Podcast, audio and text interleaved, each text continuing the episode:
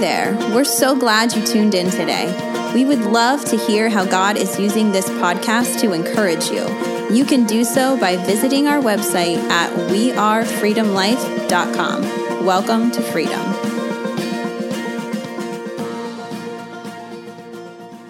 I really battle sometimes with the new year because a lot of times the biggest thing that we want to talk about is like New Year's resolutions. Like, what am I going to do this year differently than I did last year? And the statistics show that 60% of us make New Year's resolutions. 60% of people make New Year's resolutions. I'm not going to go into the percentages of how many actually fulfill it. I won't go into that. Okay, because we're going to stay positive here. Right? That gym membership, you had great intentions. And 7 days later, you're like, why did I do that? Right? So making a resolution is not a bad thing. Making changes is not a bad thing. In fact, looking at a calendar and saying, I'm going to make some changes in this day, it's not a bad thing. It's a good thing. Right? The new year is an opportunity for many of us to improve our lives in more ways than one. Whether it's health or finances, relationships, and even career changes.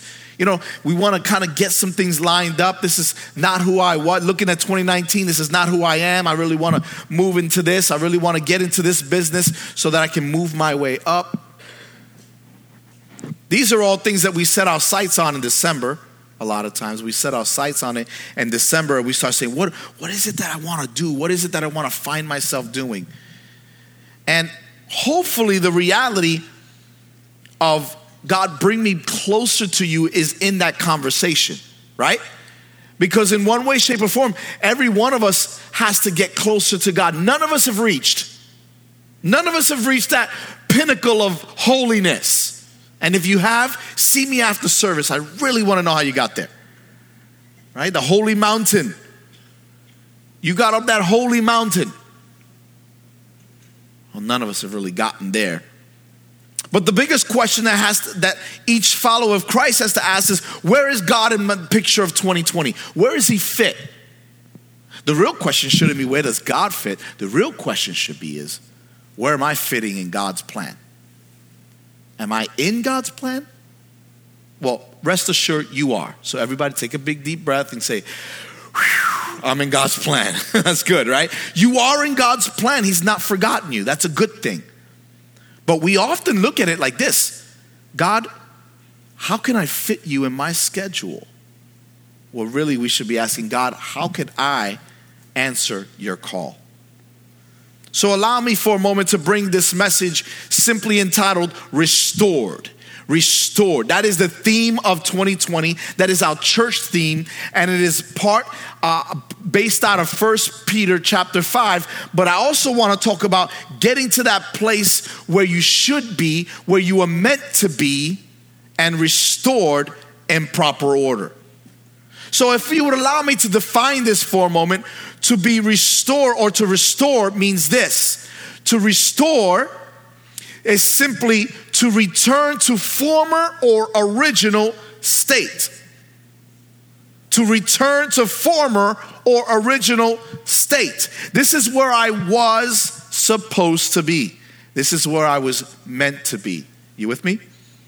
God had a plan and laid it out, and I was supposed to be here. This is what I was supposed to be doing.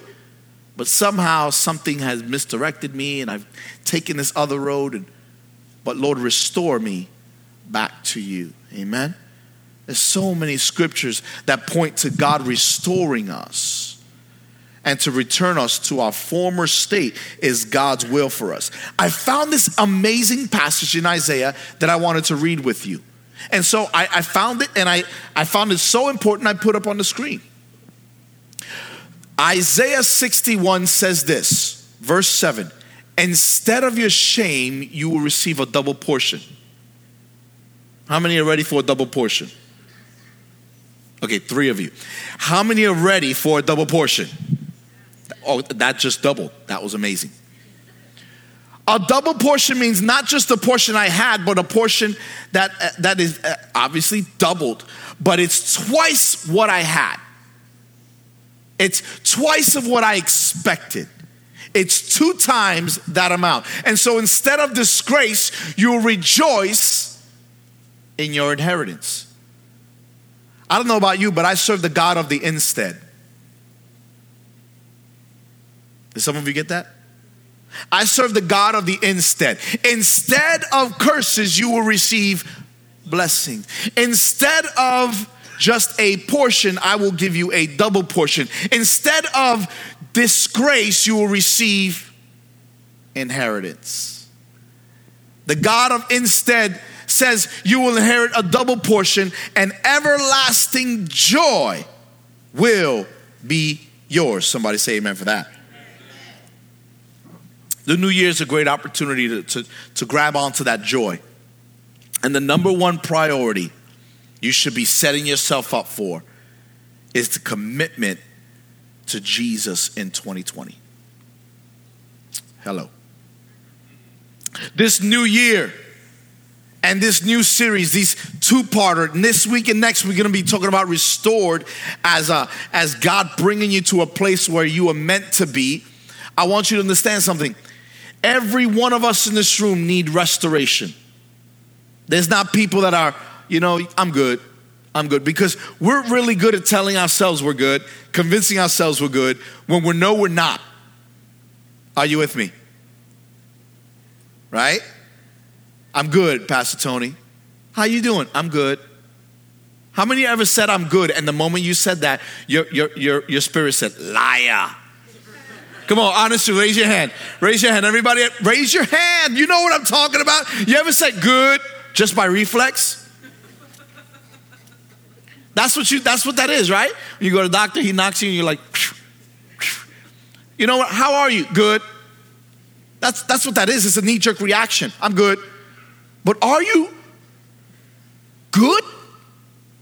Are you really good? No, Pastor Tony, I'm not good, but what am I supposed to do? Tell them everything that went wrong this past week? They don't have time for that. You ever met somebody that will tell you? And you're like, whoa, I didn't expect that. All right, and so we get trigger shy. We don't want to be that person. But let's be honest. Look at me. Let's be honest with ourselves and our God.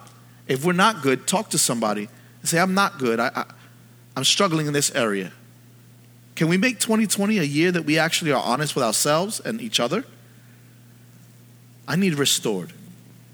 Pastor Tony, I'm not good. I need restored, but I know God is restoring me. I know God is helping me. There's a way to do it where you're not feeling like you're so needy. There's a way of just saying, you know what, God, I need God's encouragement right now. I'm struggling with this. See, our faith in life is a gift. God gives us faith. And we say, well, how is faith a gift? Let me tell you something. Faith is a gift because you don't have to see it. Fact can be a curse sometimes. Is that true? You know what I'm talking about?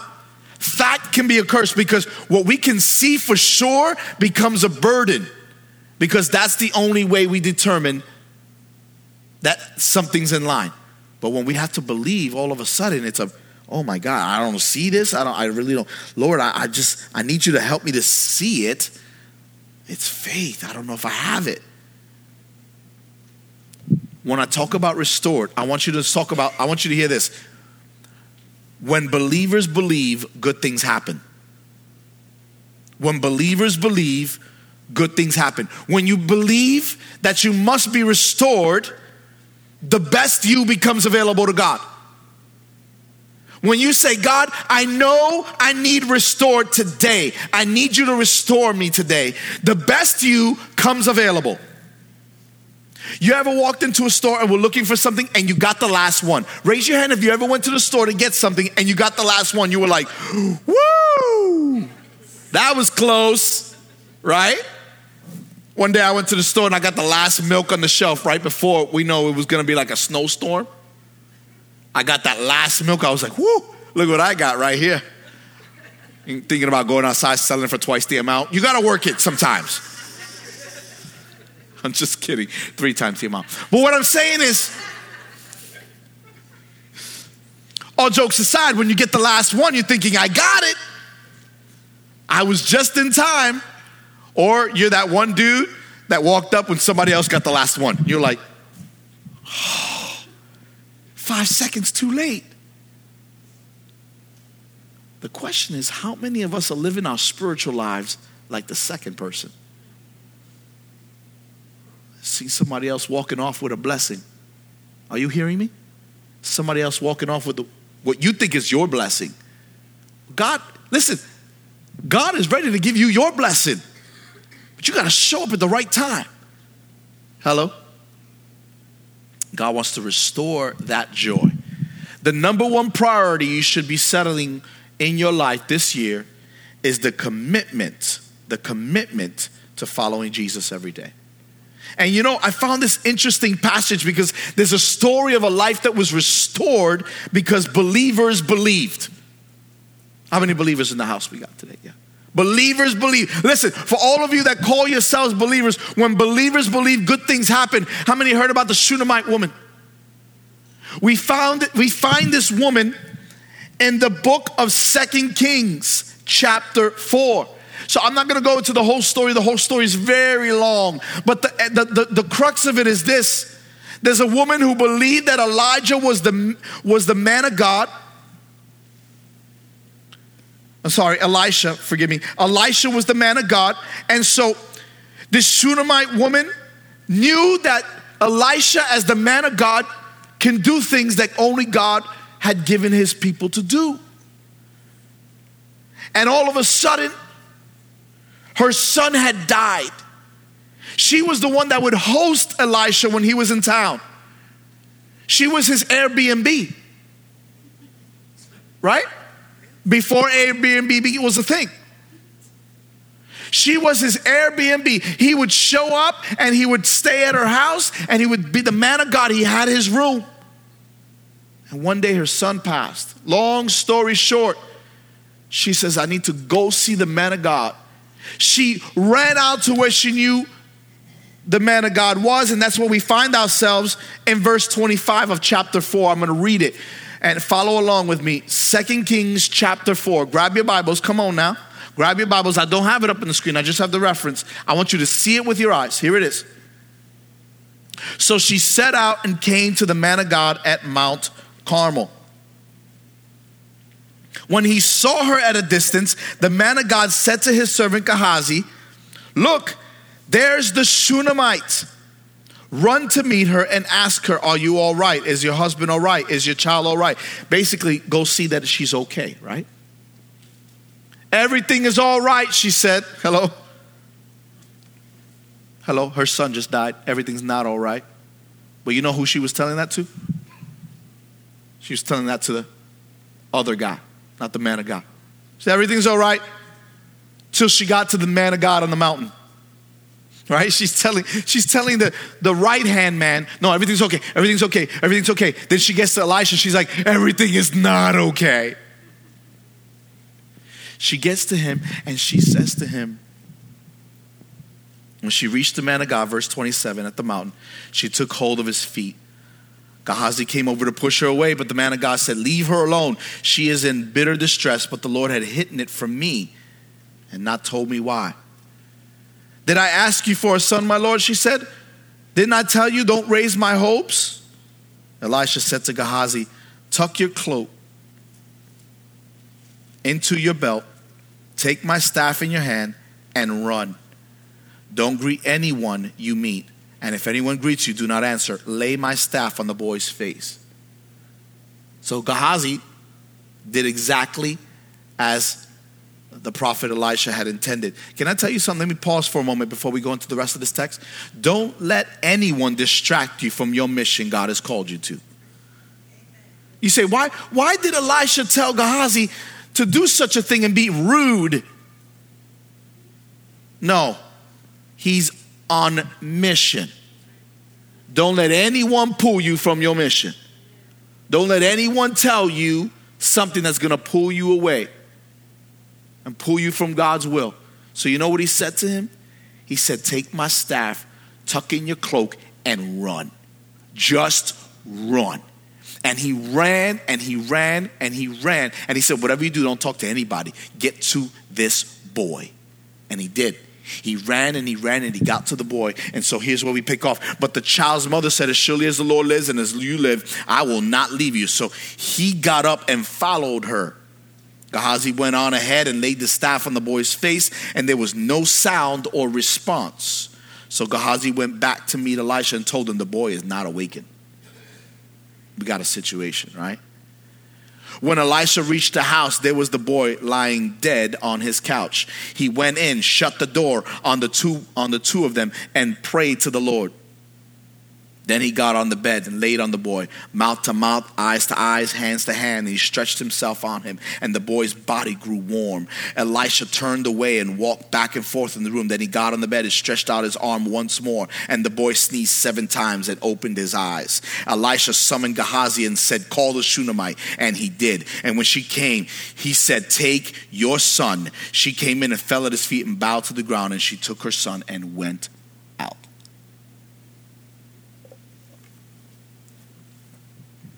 How intimate are you with your miracle?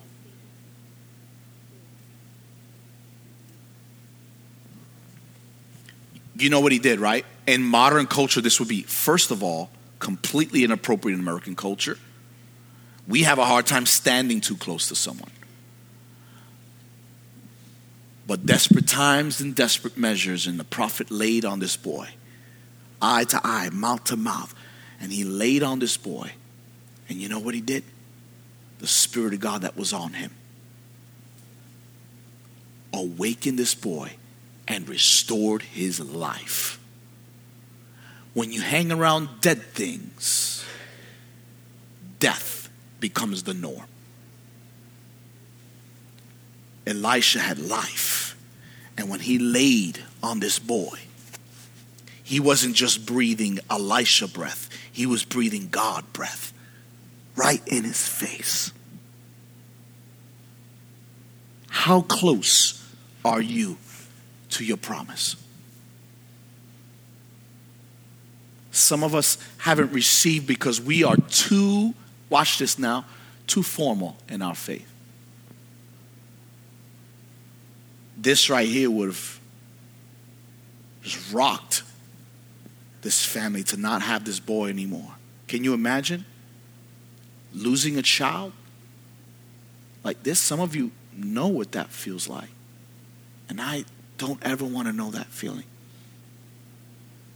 She ran to the prophet. She ran to the man of God. She ran to where she knew resurrection was available. She ran to where she knew restoration was available. And this man came and he breathed life into this boy who was dead. Look at me. Dead. He was dead. Scripture's very clear.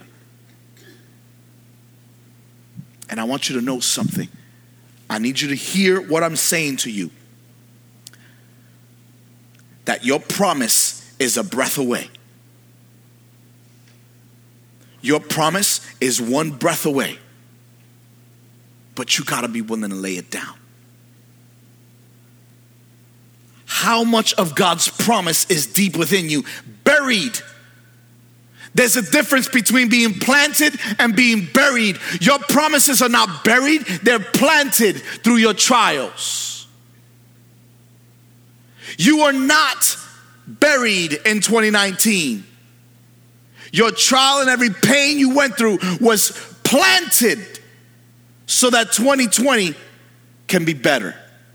God takes everything you go through and uses it for the good. There's never a wasted pain or a pointless struggle. Everything you went through, God wants to restore it, double portion. Are you believing that with me? I could be the only one, maybe 6 of us. But I'm telling you right now, I'm going to believe 2020 to be a year of restoration for you and your family. But I can't be the only one. Come on, somebody. I can't be the only one. I want to believe with you. I want to partner with you in your home to be restored by God. So I want to tell you what a few things a restored life does. Can I do that? A few things a restored life does. Write this down. Number 1, a restored life is a selfless life. When it comes to following Jesus, the first thing we need to remember is our life is not our own. Hello? We don't go to church so that someone could help me. We go to church to fulfill God's will, because maybe you're a blessing to somebody else today. If it's always about you, you're missing it. You missed it. If all you go to church to do is receive, receive, receive, you're a consumer. You're not a member. You're not a partner. But what about what God has through you? Not just for you. There's somebody that you're supposed to pray for. There's somebody you're supposed to believe with. There's somebody you're supposed to encourage. Give them a big hug and say, you know what? You're on my mind this week. You ever had one of those hugs from somebody or a handshake from somebody that said, how you doing? I've been thinking about you this week. You all right? And even if they didn't say too much after that, you felt good about it. There's something you're supposed to give somebody. The moment we make church about us only, what can I get? What songs do I like? What that sermon? I don't know, Pastor Tony, you got to preach this a little better. Or I want to, let me make this about what I like. How about what is God honored by?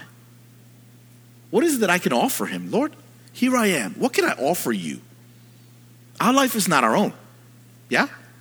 Our life is not our own. Paul makes this point in Ephesians 2. He says, you were dead. You were dead in your trespasses and sins, and where you once walked in the trespasses. Listen, you once walked in trespasses and sins. And let me take a moment here, because before the death of Jesus, we didn't have life. Yes? Before the death of Jesus Christ, we didn't have life.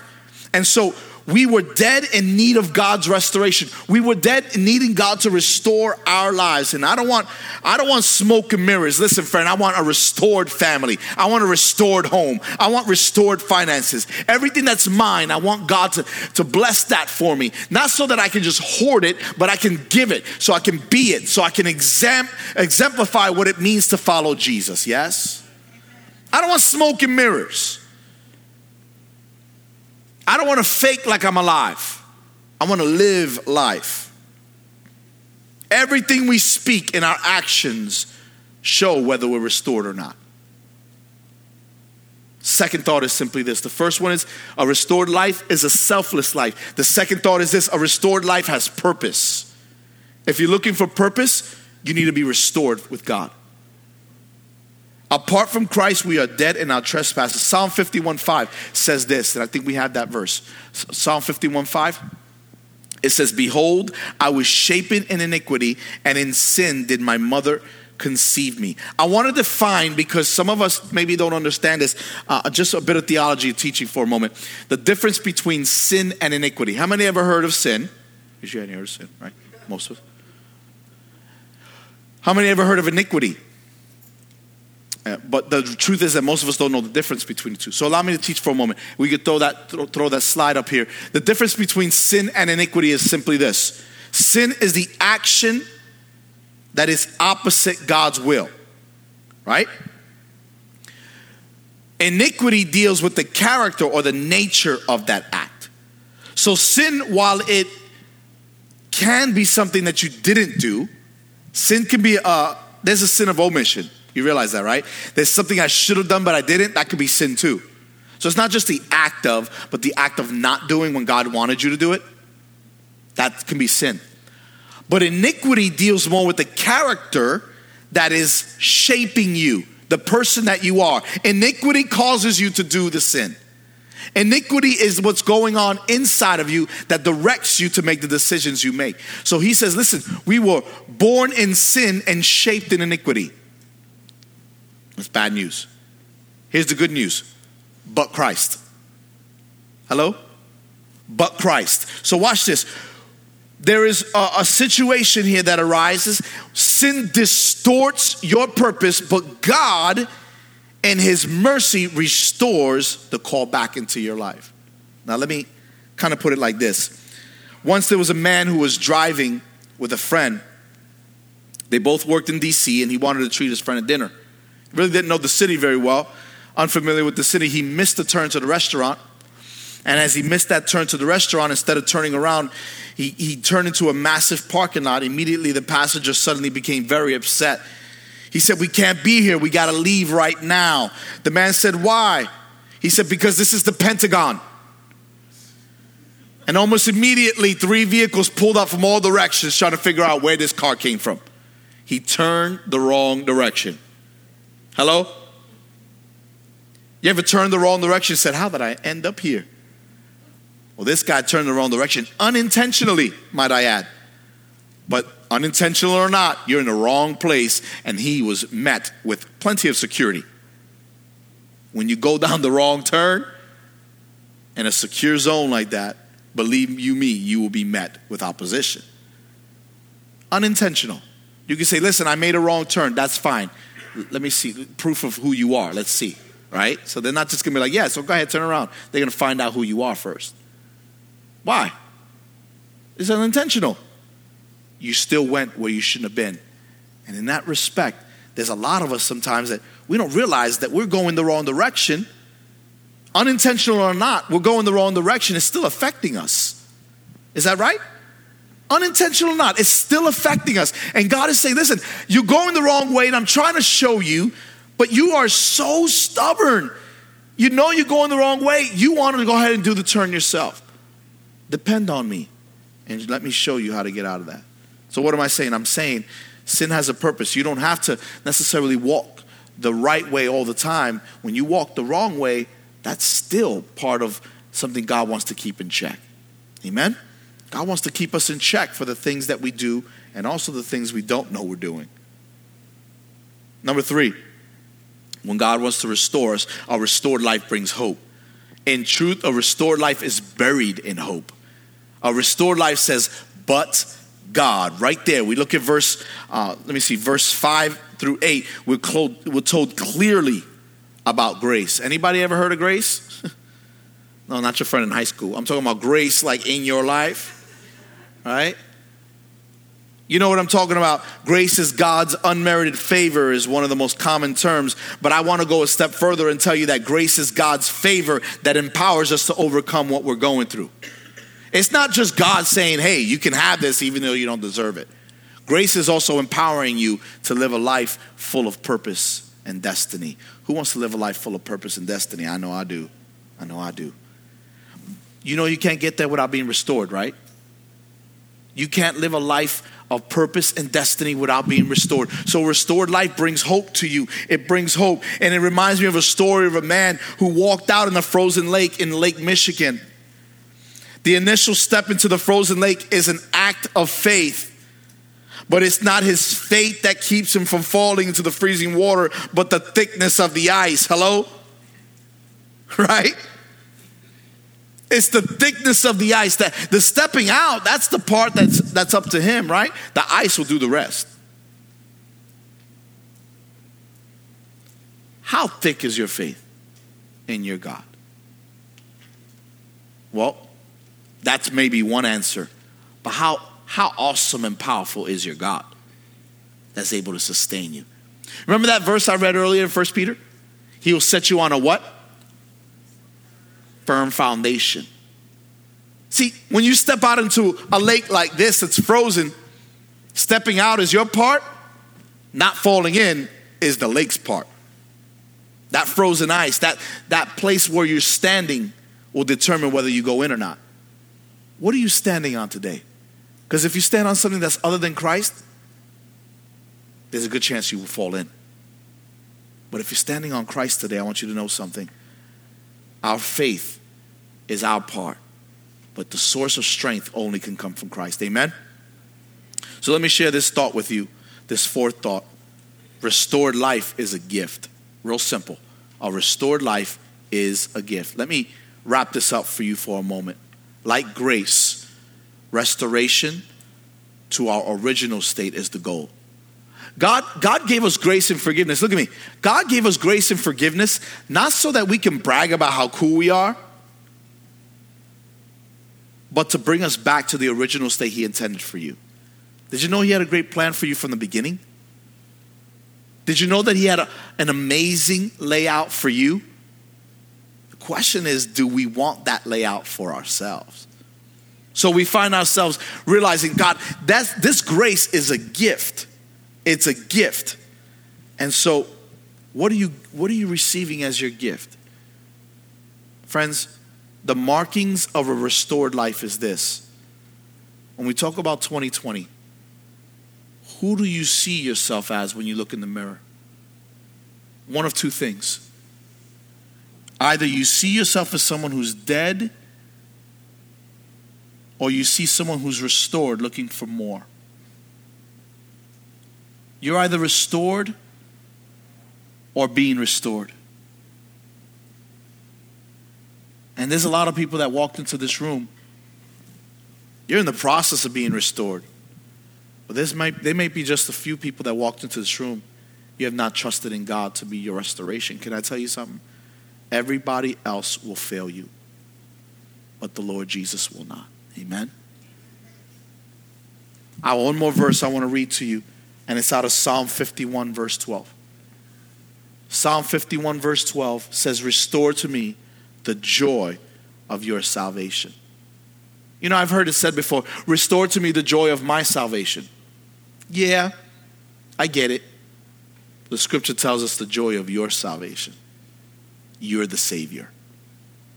We want to make everything about us, right? Naturally. It's not just my salvation. It's the fact that you saved me. You see the difference there? It's not just my salvation. This is my salvation. How about restore me the joy of the fact that you saved me? It's about you. The joy of your salvation. And grant me, what's my part? A willing spirit.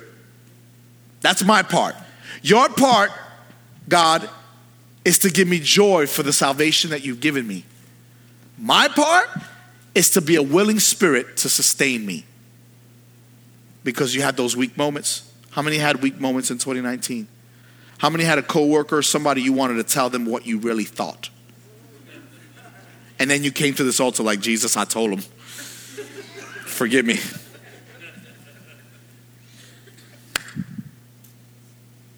We've all been there. We've all had those moments of weakness. But I want to tell you right now, His salvation, my willingness. Are you hearing me? His what?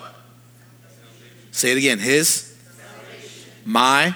Willingness. His? Salvation. My? Willingness. He's already willing. And you didn't save yourself. So don't get it twisted. His salvation, but my willingness. Amen. Father, thank you that you love us with an everlasting love. Thank you that you show yourself true and you are a great God. Lord, I thank you that you want to move in our lives in 2020. Thank you that you want us to be a people that are desperately in need of a Savior, wanting to experience the love of God.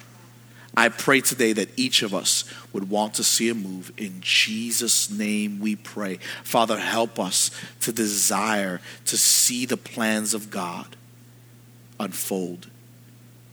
Lord, restore us to the place we meant to be. In the name of Jesus, I pray. And all of God's people said.